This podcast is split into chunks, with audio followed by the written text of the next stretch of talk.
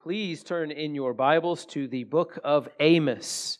Amos chapter 3. The book of Amos. If you don't have a Bible, there should be one under the chair in front of you. And Amos will be found on page 765. Amos chapter 3. Amos is one of the minor prophets. Minor not because their message is minor, minor just because their book is smaller than the other ones. And so, Amos chapter 3, Lord willing, we're going to be working through chapter 3 and a little bit into chapter 4 uh, this morning. I'll go ahead and read Amos chapter 3, verse 1 down to 8, and then uh, we'll pray for our time together and we'll get to work. Amos chapter 3, beginning at verse 1. This is the word of the Lord. Hear this word that the Lord has spoken against you, O people of Israel, against the whole family that I brought up out of the land of Egypt.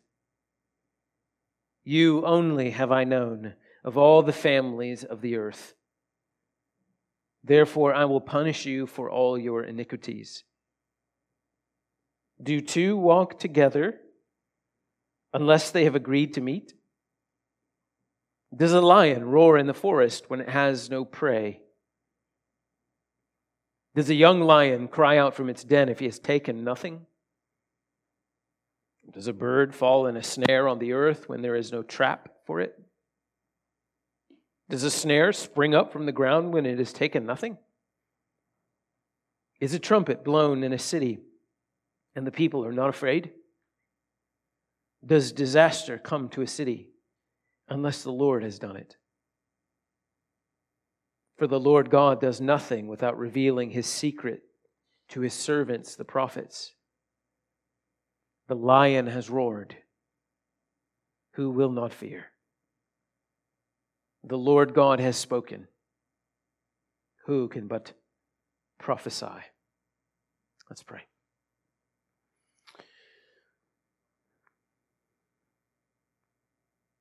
Father in heaven, will you be with us? Here as we open your word and hear the word that you have spoken to us through Amos, through the centuries. And in these words, may you give us understanding. And may we find Jesus here on these pages.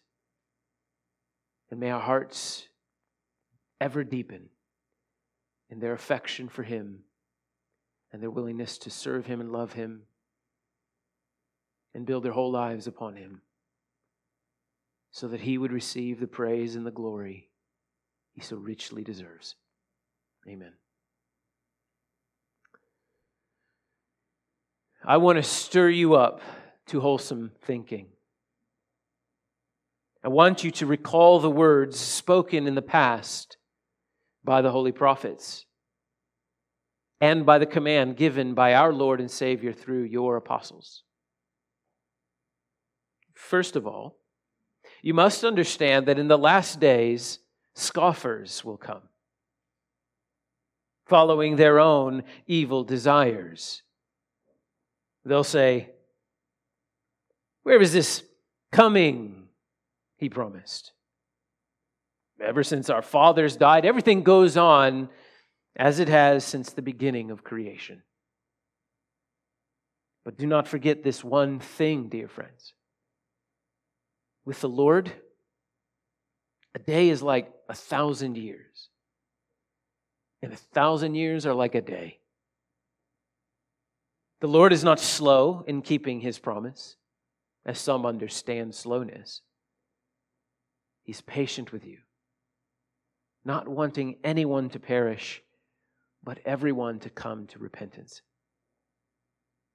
But the day of the Lord will come like a thief. The heavens will disappear with a roar. The elements will be destroyed by fire, and the earth and everything in it will be laid bare. Since everything will be destroyed in this way, what kind of people ought you to be? You ought to live holy and godly lives, as you look forward to the day of God and speed its coming. That day will bring about the destruction of the heavens by fire, and the elements will melt in the heat. But in keeping with his promise, we are looking forward to a new heaven and a new earth, the home of righteousness. So then, dear friends, since you are looking forward to this, make every effort to be found spotless, blameless, and at peace with Him. Bear in mind that our Lord's patience means salvation. 2 Peter 3 1 through 15. The prophet Amos and the apostle Peter were not contemporaries. They were separated by more than 800 years. Their world and their audiences were quite different. Amos spoke to prosperous, wealthy, free Israelites in the 8th century BC. And Peter spoke to Christians who were exiled and dispersed throughout the Roman Empire in the first century AD. And while their audiences and their timelines could not be more different, their messages were the same. The Lord's patience is our salvation. The Lord warned those who persist in their rebellion against him that his judgment was coming against them. And though that judgment hasn't come yet, it will. God is not slow in keeping his promise. Rather, he is patient, not wanting any to perish, but all to come to repentance. Knowing this, what sort of people ought you to be? Amos chapter 3 is like Paul Revere's famous midnight ride of American folklore crying through the city, The Assyrians are coming. The Assyrians are coming. And Amos's audience, the well to do, decadent elites in Israel, ignored that warning and continued in their sin. This text is relevant to all of us today. While we are in no danger, I don't think, of an Assyrian invasion, we are promised that God has fixed a day on which he will judge the world in righteousness. We are promised that each one's work will be shown for what it is.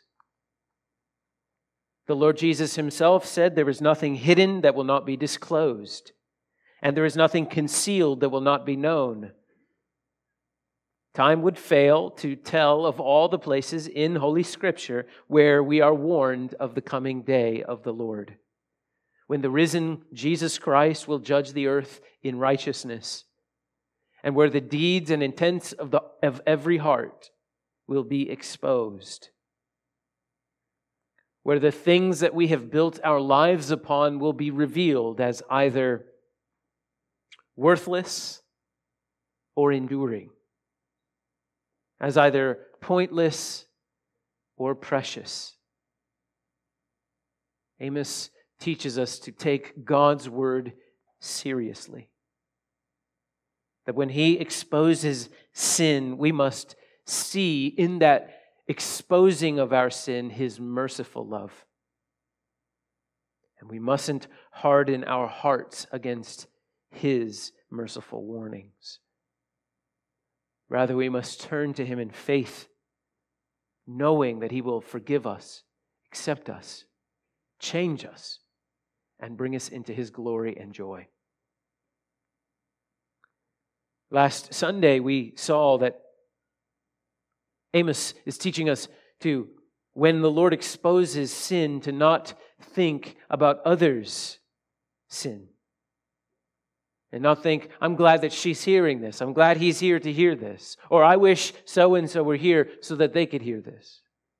But rather, Amos teaches us to hear God's warning and to think of ourselves.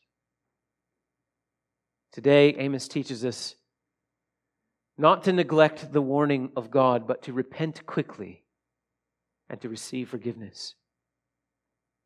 So, for the sake of our study, we'll divide Amos's sermon into three parts.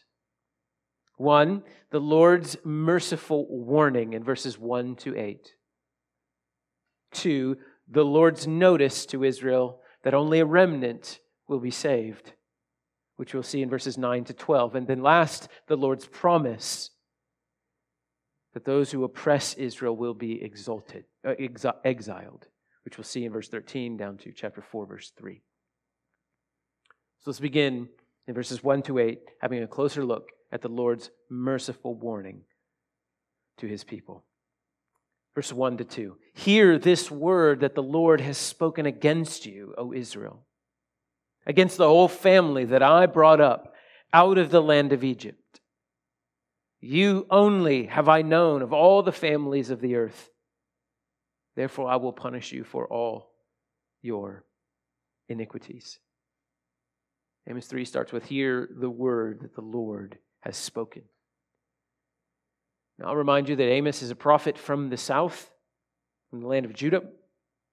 He's a farmer, he's a sheep herder, and he was sent by God to the rich in Israel who had recently experienced an unprecedented amount of economic prosperity under King Jeroboam II.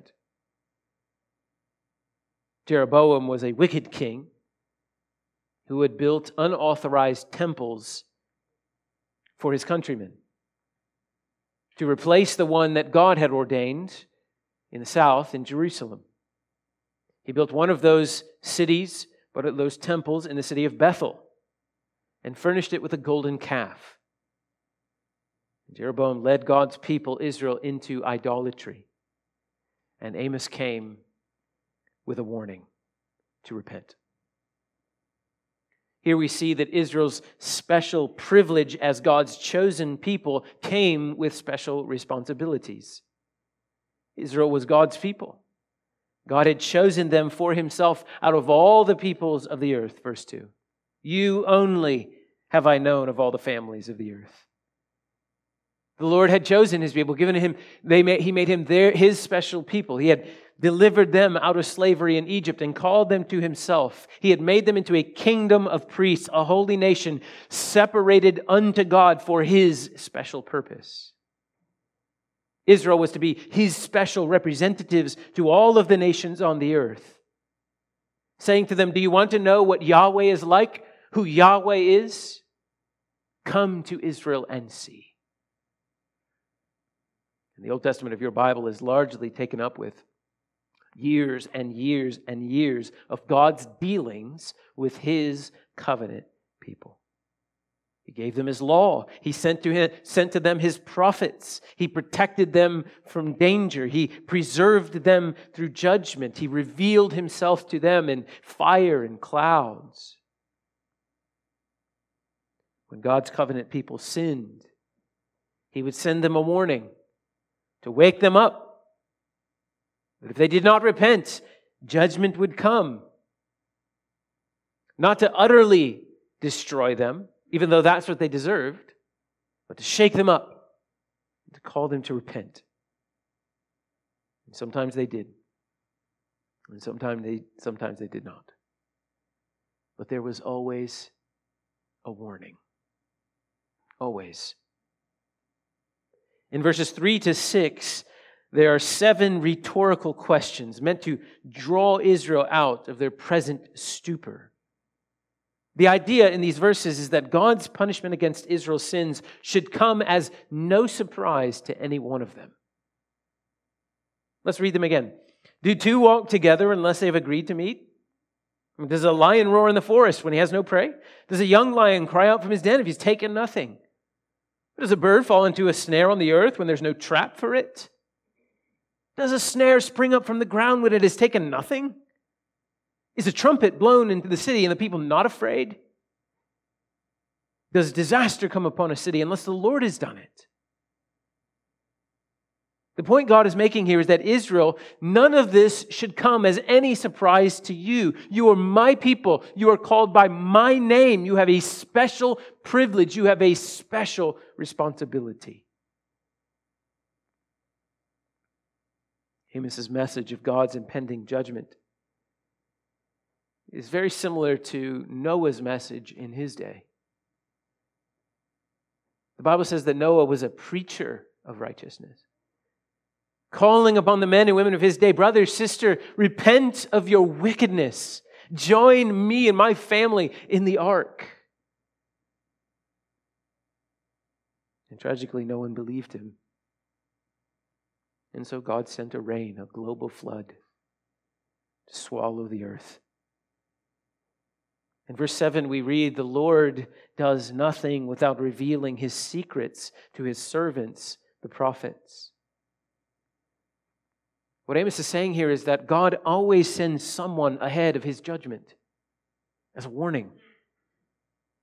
Like leaflets dropped from Allied planes over German cities, warning the people bombing is coming, get out. The Lord dispatches his servants, the prophets, to go before him, repent. Like the Lord Jesus warning his disciples to flee the city when judgment came. The Lord has roared. Who will not fear? The Lord has spoken. Who can but prophesy? You know, 10 times in this passage alone, we're told that God speaks. Ten times. The lion has roared. What sane person could ignore such a warning? I mean, a barking dog is annoying, but at least you know where it is. It's the silent dog that you need to be worried about. God's warning to his people is his mercy to them. It is a call to repent of their sins, and Israel ignored that warning. You weirdo prophets, you've been saying this for years, and nothing's come of it. Pass the potatoes. Every Sunday morning, the Holy Spirit puts his gentle finger on a particular sin or sins in our lives. Parts of us which are worldly and ungodly and displeasing to him. Could be the misuse of our time, the misuse of our finances, could be neglecting prayer or neglecting your Bible. Perhaps it's an addiction that you've continually giving yourself over to. Perhaps it's the need to reconcile with a brother or sister. Maybe it's gossip.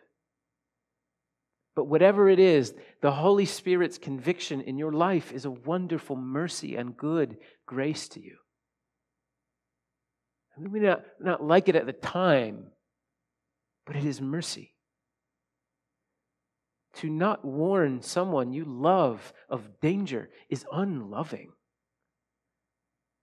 You wouldn't let your teenage daughter or son get behind the wheel of a car that you knew the brakes might go out any time, would you? It would be unloving. So the Lord Jesus warns his church in Ephesus. Revelation chapter 2, verse 4 to 6. Listen, listen how the Lord does this. You have persevered and have endured hardships for my name and have not grown weary. Yet I hold this against you. You have forsaken your first love.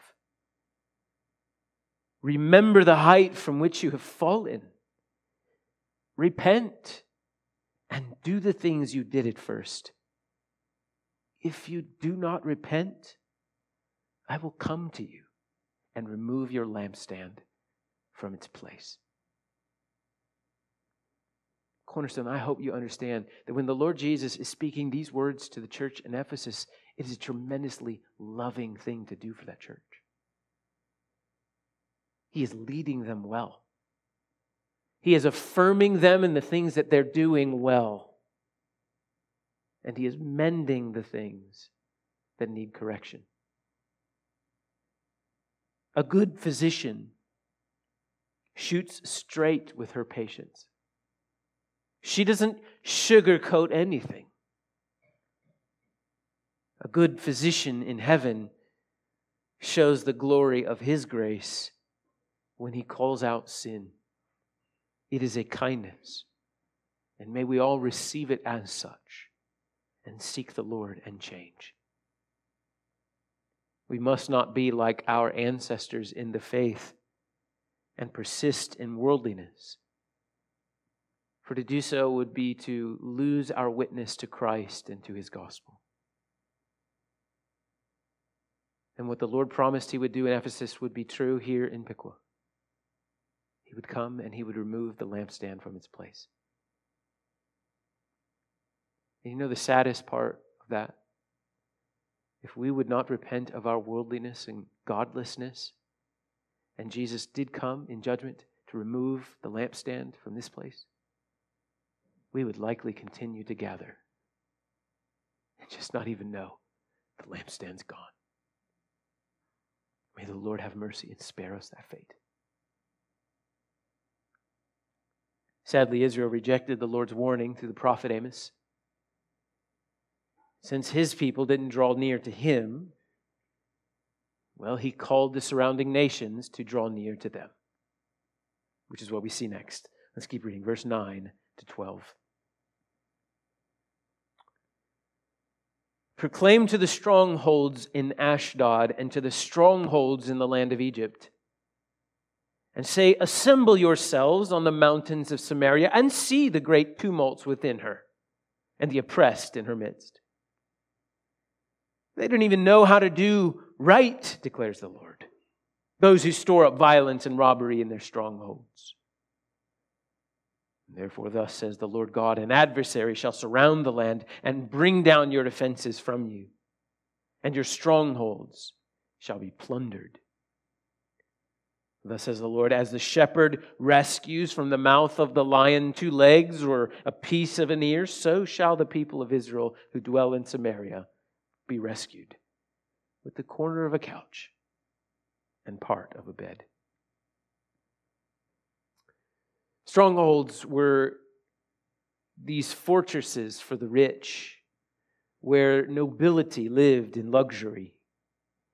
And God is proclaiming to the strongholds in Assyria and Egypt, inviting them, the rich and wealthy in Assyria and Egypt, inviting them to the mountains around Samaria. Let's have a party We'll invite the Gentile nations to the mountains around Samaria, where the capital city of Israel was.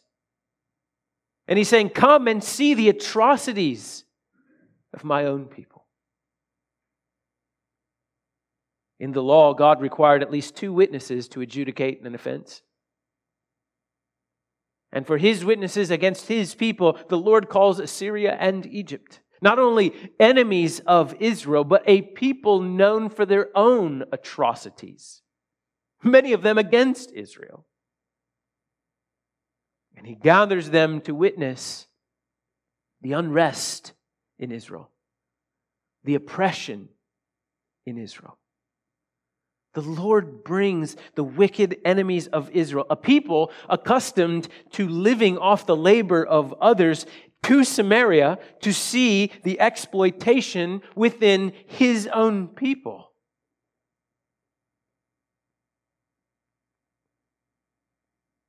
And the idea is that the wealthy in Assyria the wealthy in Egypt would be amazed at the oppression in God's own people. Israel had persisted so long in her oppression of the poor. She had become so habituated to evil that God says, You don't even know how to do the right things. You've been doing the wrong things for so long, you don't even know how to do the right ones. Pride is so often at the root of our sin that the Lord will use profoundly humbling means to address it. He'll use an arrogant person to confront arrogance in us. He'll use a liar to expose the lies we've been telling.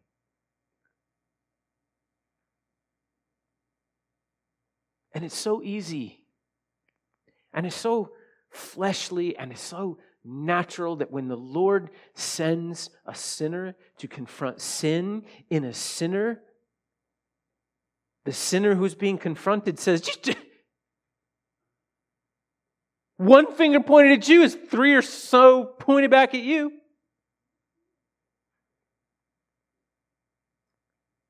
We can't do that. We need to receive the Lord's rebuke from whatever source it comes. In Israel, they store up violence and robbery in their strongholds. This is the world they've built. I mean, they, have, they may have built their strongholds with raw materials of brick and mortar, but their buildings are made of robbery and violence. Their oppression of the poor had built what they had. And God doesn't see their storehouses of money and food, He sees their storehouses of wickedness. And therefore, God's judgment must come.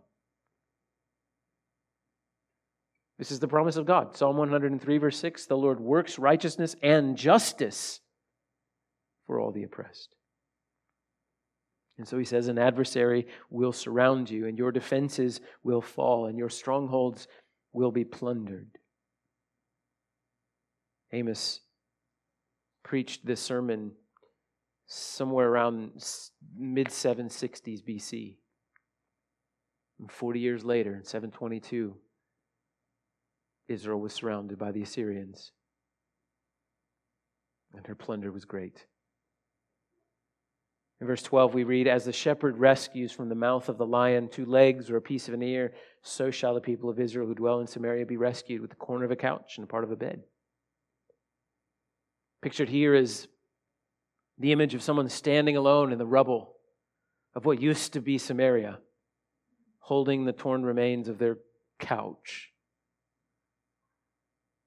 What once represented luxury and ease is, is now just a ruined fragment. Only a remnant is spared.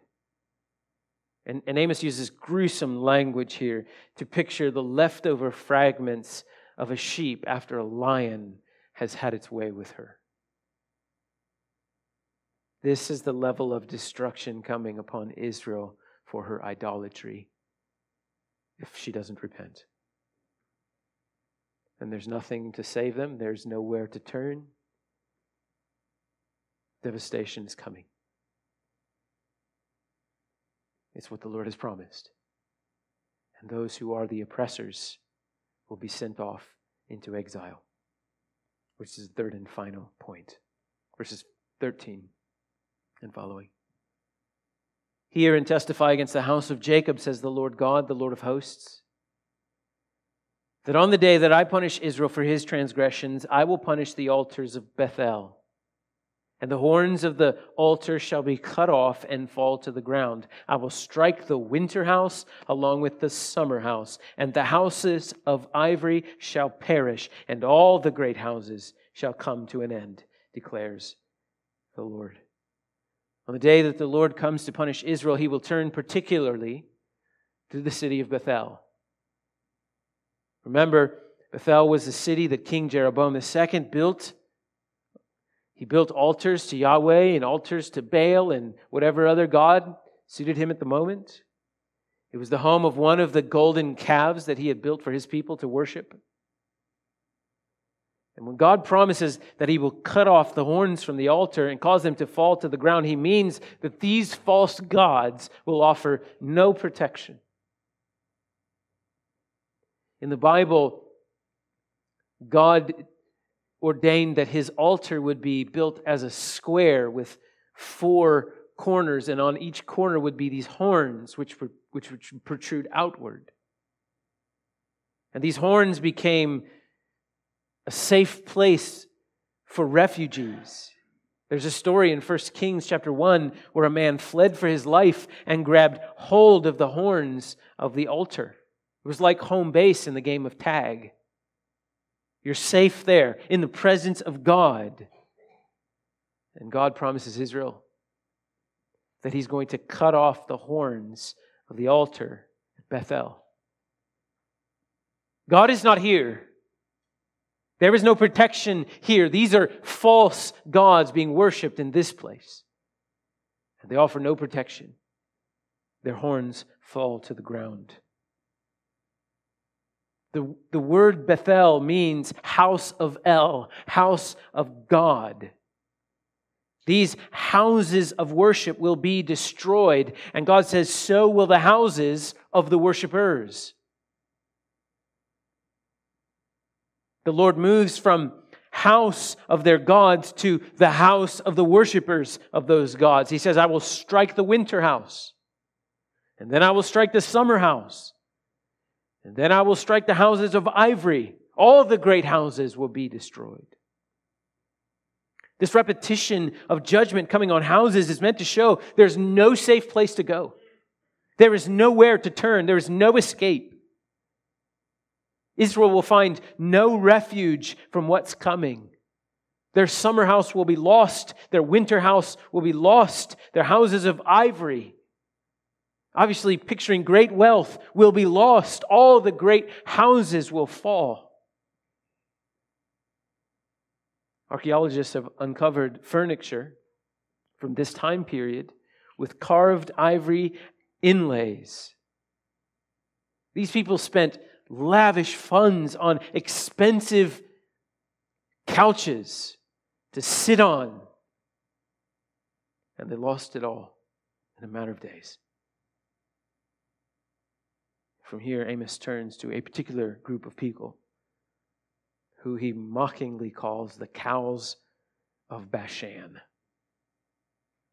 So pick up reading in verse 1 of chapter 4. Hear this word, you cows of Bashan who are on the mountain of Samaria, who oppress the poor, who crush the needy, who say to your husbands, Bring that we may drink.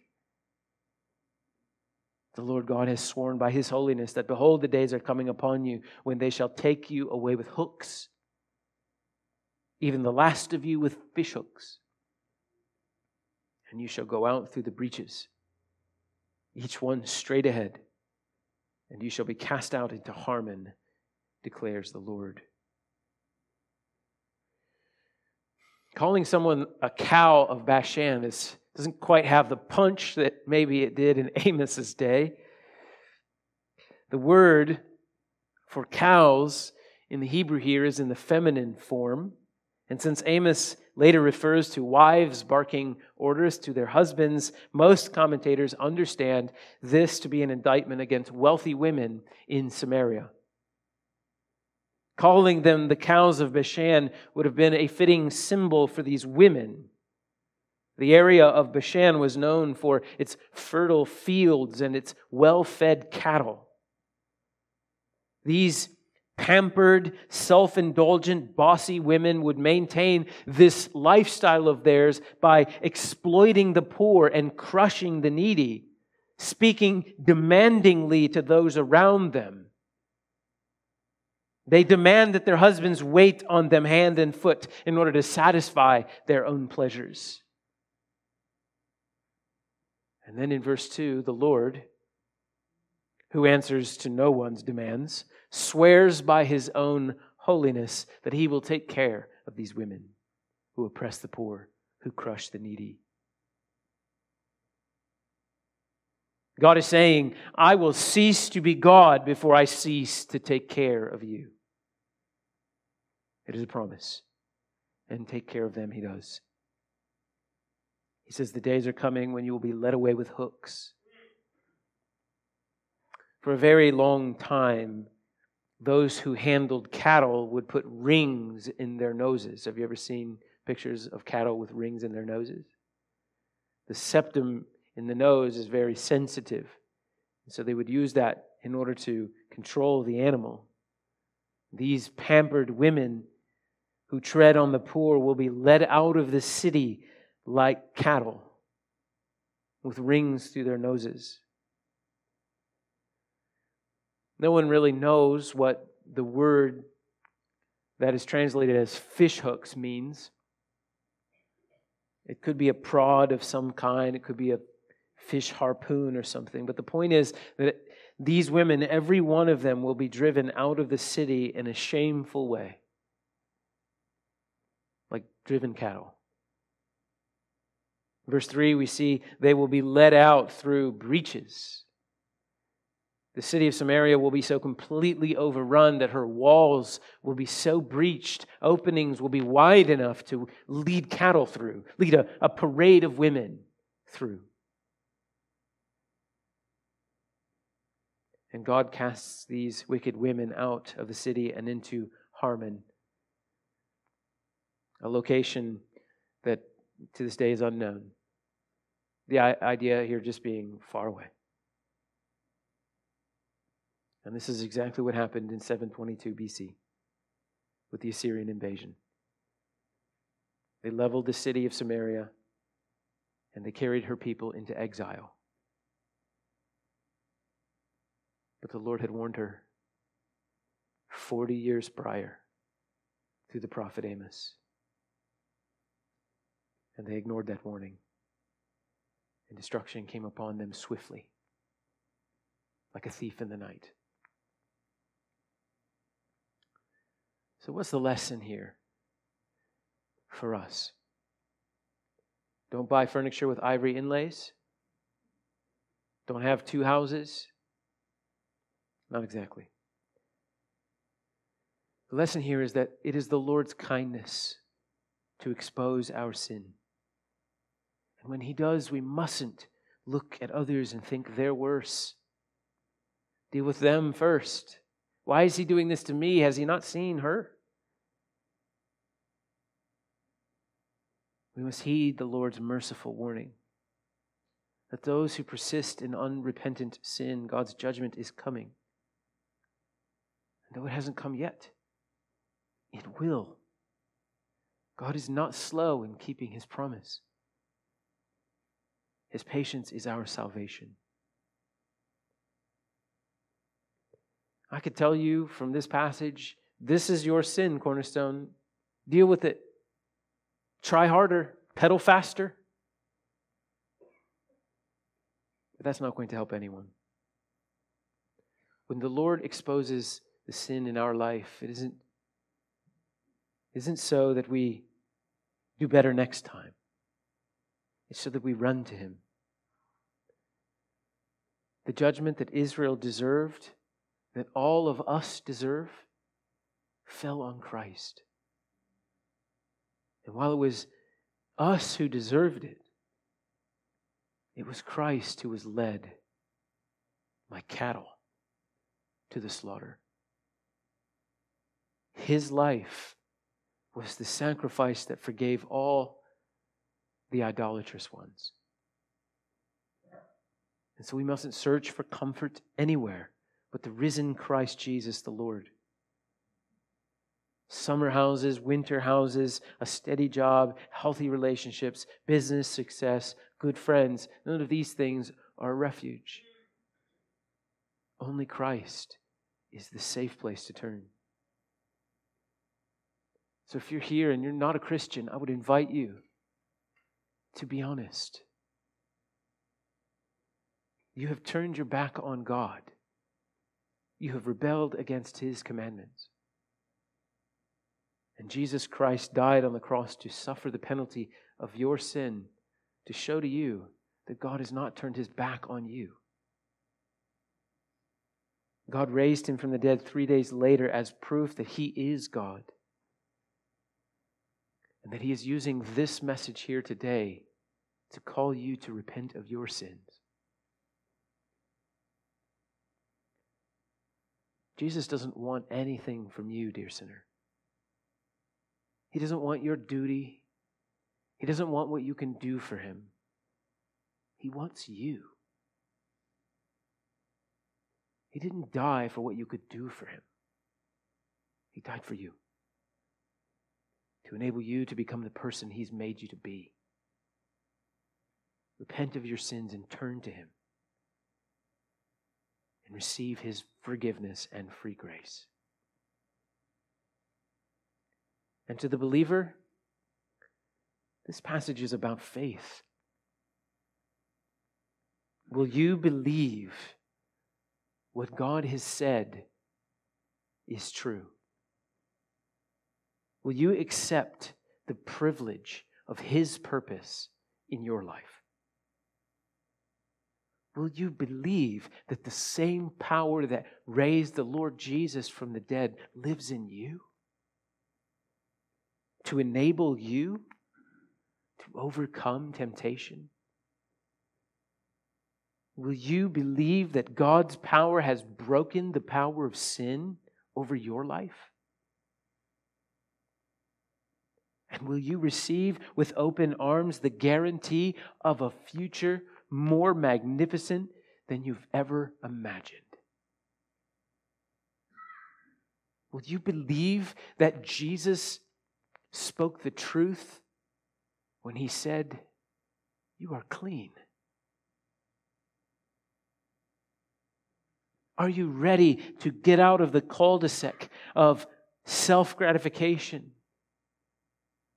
self gratification, and the sin that so easily ensnares us? Are you ready to set your sights on something bigger, something more fulfilling than making much of yourself? Cornerstone, God chose you in Christ you. Before the foundation of the world, God chose you in Christ. No more head hung low, defeated and dejected. Sit up straight. You've been united to the risen Christ. You are an ambassador for King Jesus called to proclaim his excellencies. Walk in the joy and favor of God's own Son, with steel in your spine, ready to face the world, the flesh, the devil in the power of Almighty God.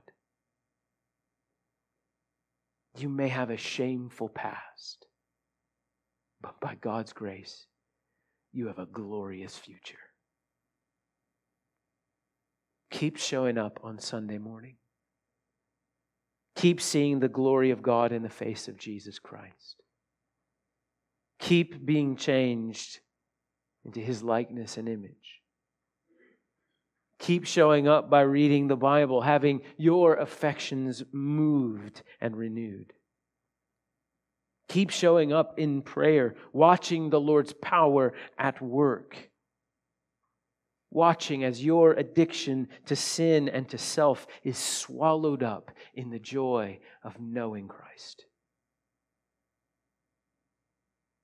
So, knowing what you know, hearing the warnings of Almighty God, as merciful as they are, what sort of people ought you to be?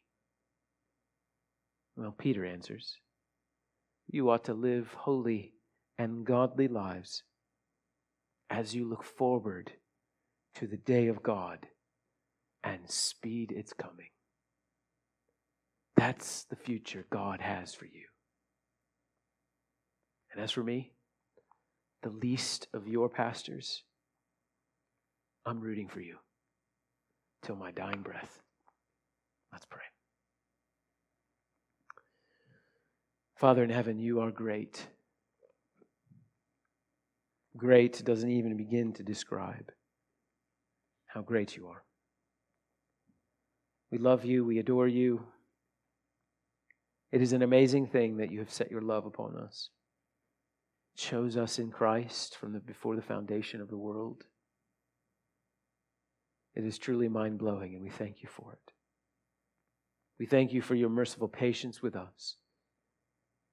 As we return here every Lord's Day morning and you expose our sin, your patience with us, with us when we turn a deaf ear, and you just keep speaking gently, wooing and drawing us to yourself. Ten times in this passage, a thousand times in my life. You're so exceedingly kind to us. And so, will you forgive us for neglecting to live as you've called us? Will you forgive us for not living in accordance with the calling you've placed upon our lives? Forgive us for not being more enamored with you than we are with football and politics. May we never become so accustomed to sin that our hearts grow so dull we don't even know what is right. Lord, thank you for being patient with us. Thank you for the warnings. And so we ask you this morning that to send your Holy Spirit to work in us a humble acknowledgement of our sin and our need for change.